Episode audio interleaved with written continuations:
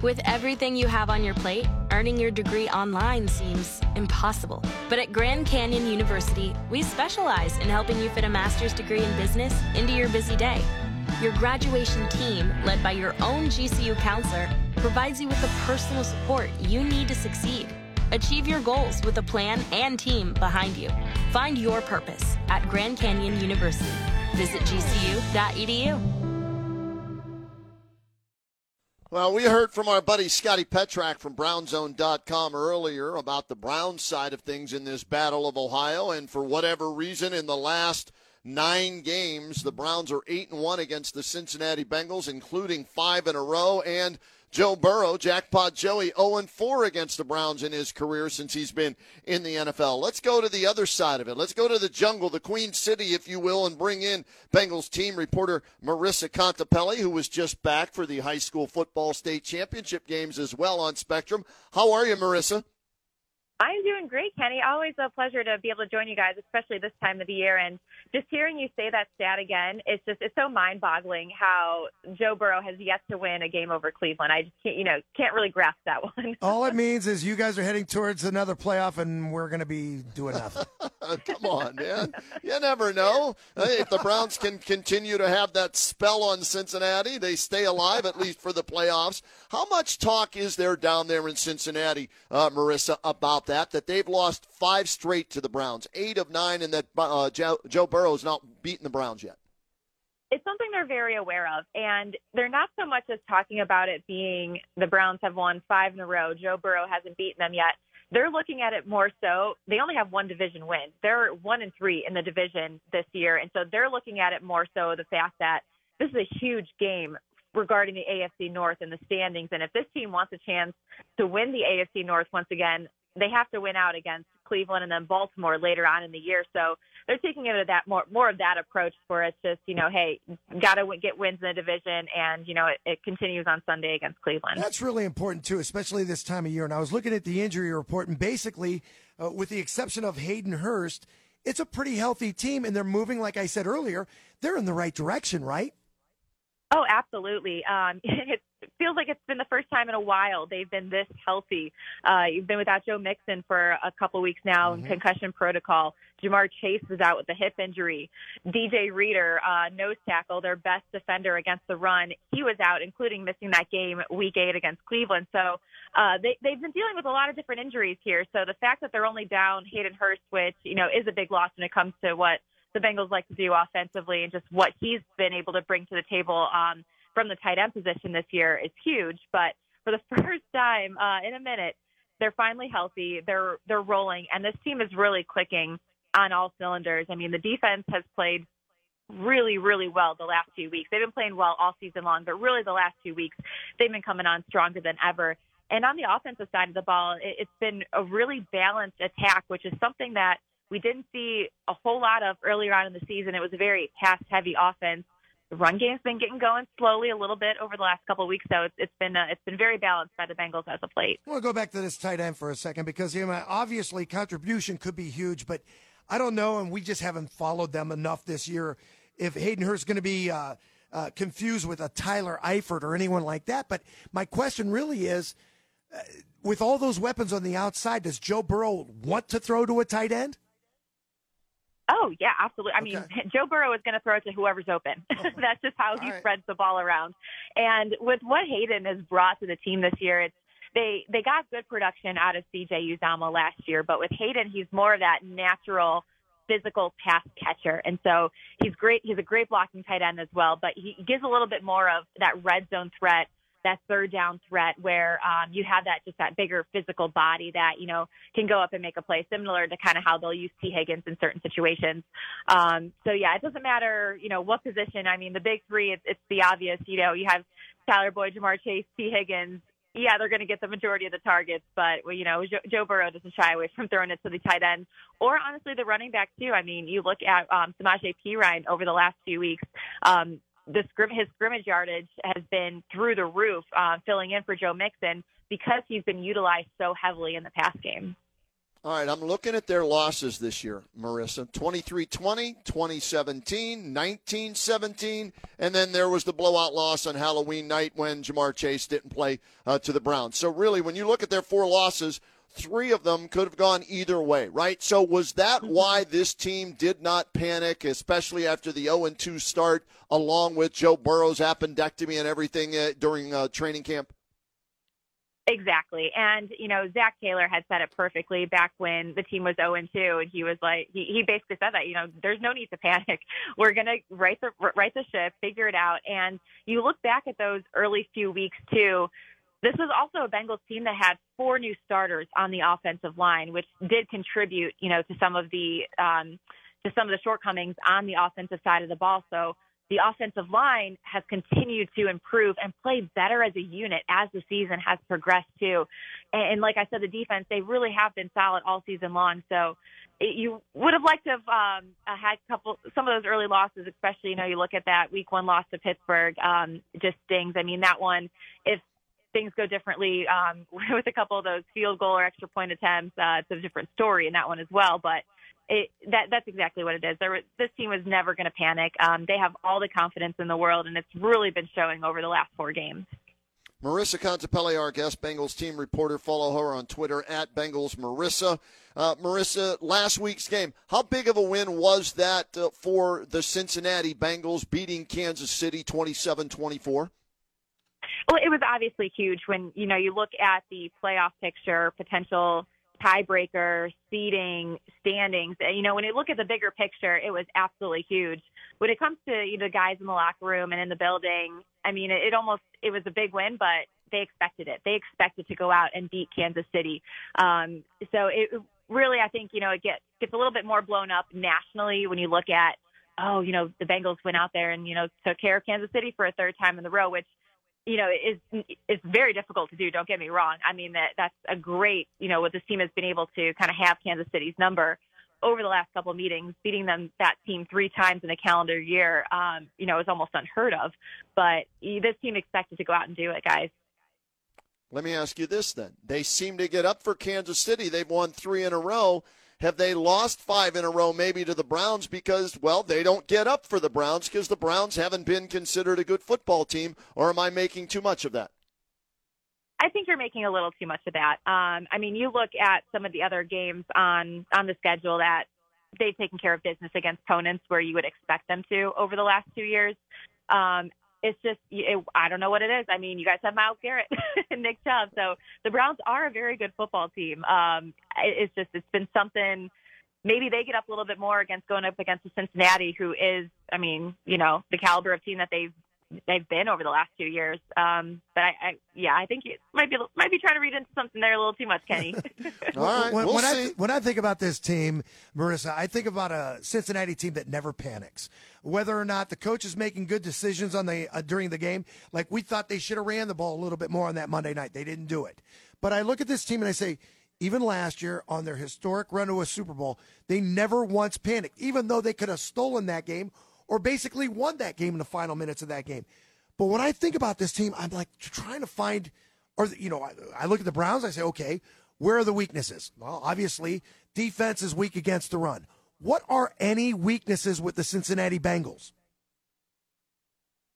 Wow, yeah, that's kind of a tough one to uh to, put your finger on, just with especially over the last I don't want to let's see like seven eight weeks here, um, where the Browns loss is the only loss in that time frame, and it's it almost felt like an outlier type game, um, just with a bunch of different circumstances going on with the team. But the we, I mean, it's it's hard to say what their what weakness there is right now because when this team is clicking, they're they're really clicking on all cylinders. I mean, if anything, could it still be potentially the offensive line? But then again, Joe Burrow has only been sacked three times over the last couple of weeks, including one last game where it was Joe kind of just taking a, a kneel down to make to help run the clock out at the end of the game against Kansas City.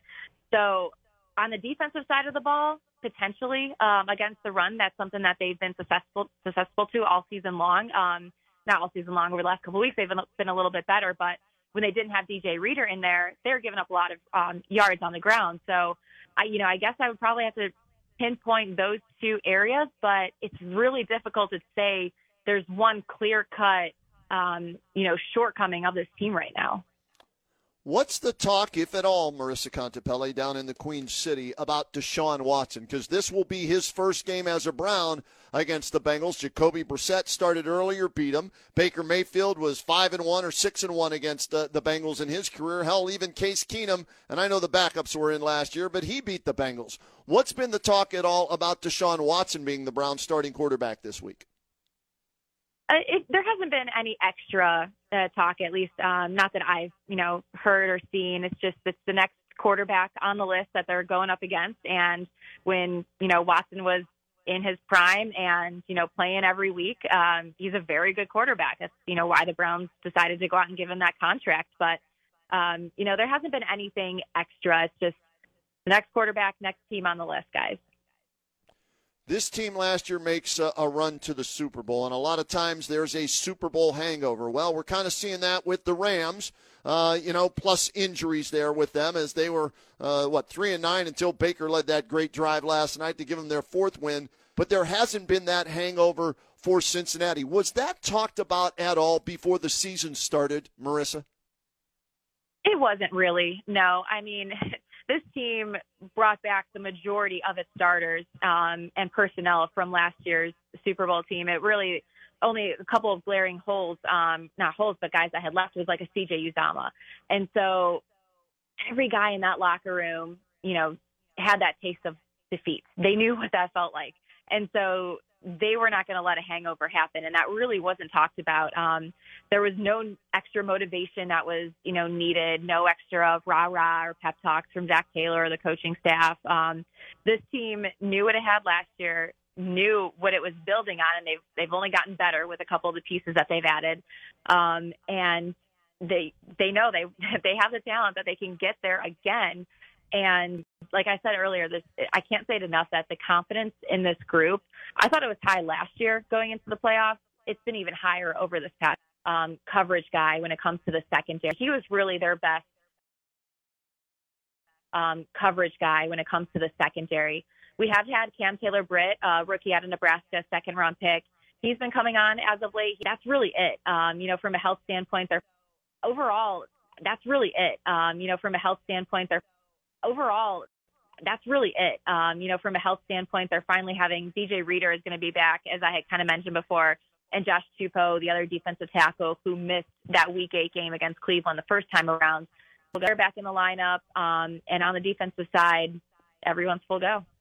Marissa, what about this? You know, December 11th, one o'clock kickoff uh, down in uh, Cincinnati we'd be remiss if we didn't mention this because we still have a wild card, especially a quarterback, a guy that's never really played in a cold weather stadium outdoors. I mean, what's the weather supposed to be like in Cincinnati on Sunday?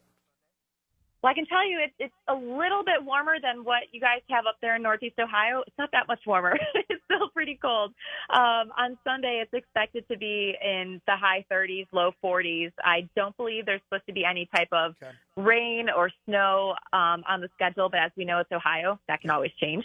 But it, it's going to be cold. Um, it was pretty, pretty chilly uh, against Kansas City last week. I know we had. Um, the hand warmers out and you know it was still it was still really cold so that's a good point that you bring up and something i hadn't overly thought about much is that you're right it's it's going to be a cold weather test for deshaun watson yeah, we'll see how he handles that. Uh, Marissa Contipelli, our guest, she's the Bengals team reporter. Follow her on Twitter at Bengals Marissa. Uh, Marissa, I want to go back to the defense. We know Myles Garrett is the leader, right? Of the Browns defense. We heard Joe Burrow talking about the Browns. Well, they've got Myles Garrett and nobody else does. Mm-hmm. Who is the leader of that defense in Cincinnati?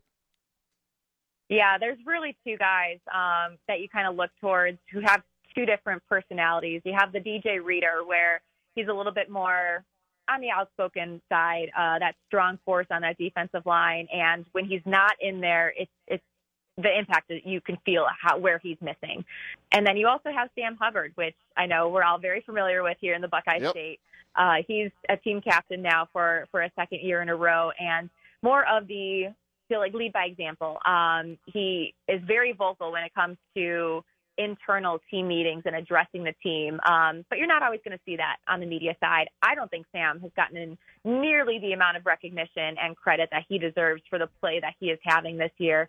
Um, he's going to. He's on pace right now to set career highs in pretty much every defensive category.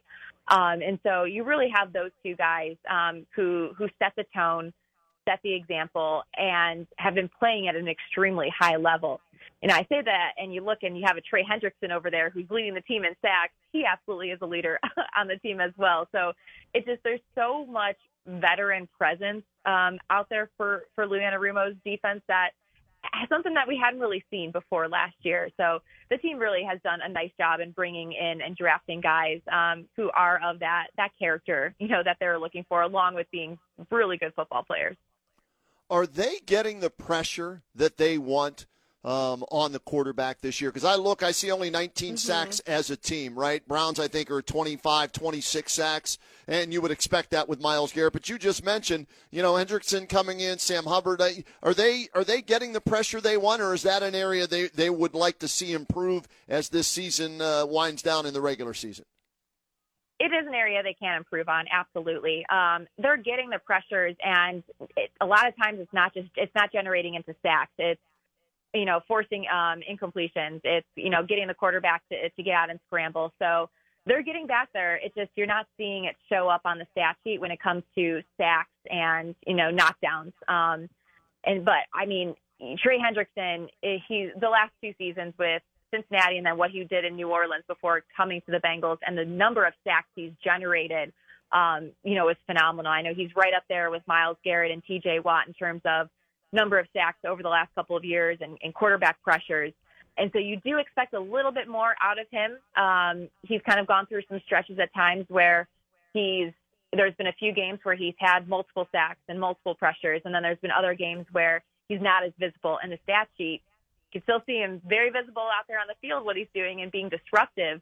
Um, but that's not something that this team is overly worried about. There's there's no egos that they honestly don't care about what the stats always show up. And I know um, you know, Trey's one of those guys. And so they do have this young guy in Joseph Ossai who they drafted in last year's class and ended up missing the season due to injury. He's been coming on pretty strong this year too. So you'll see him one of the first edge rushers into the rotation there. He got his second career sack last week on Patrick Mahomes, and he's really a guy that they've liked how he's been um, improving and building um, on his game each week too. So they're hoping it'll come, but you're you're exactly right there on on the stat sheet. The number alone, 19 sacks, not quite where they'd like to be. All right, last question, and we'll let you go, Marissa. Um, did you have fun coming back for the uh, high school football games?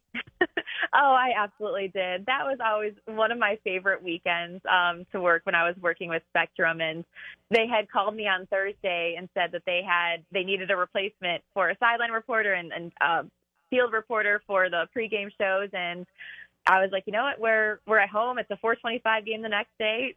Sure, let's go let's go give this a ride. And so it was so fun. And I mean, you guys, I'm sure have seen the the interview with Ted Ginn Senior and just the emotion and what that win meant to Glenville.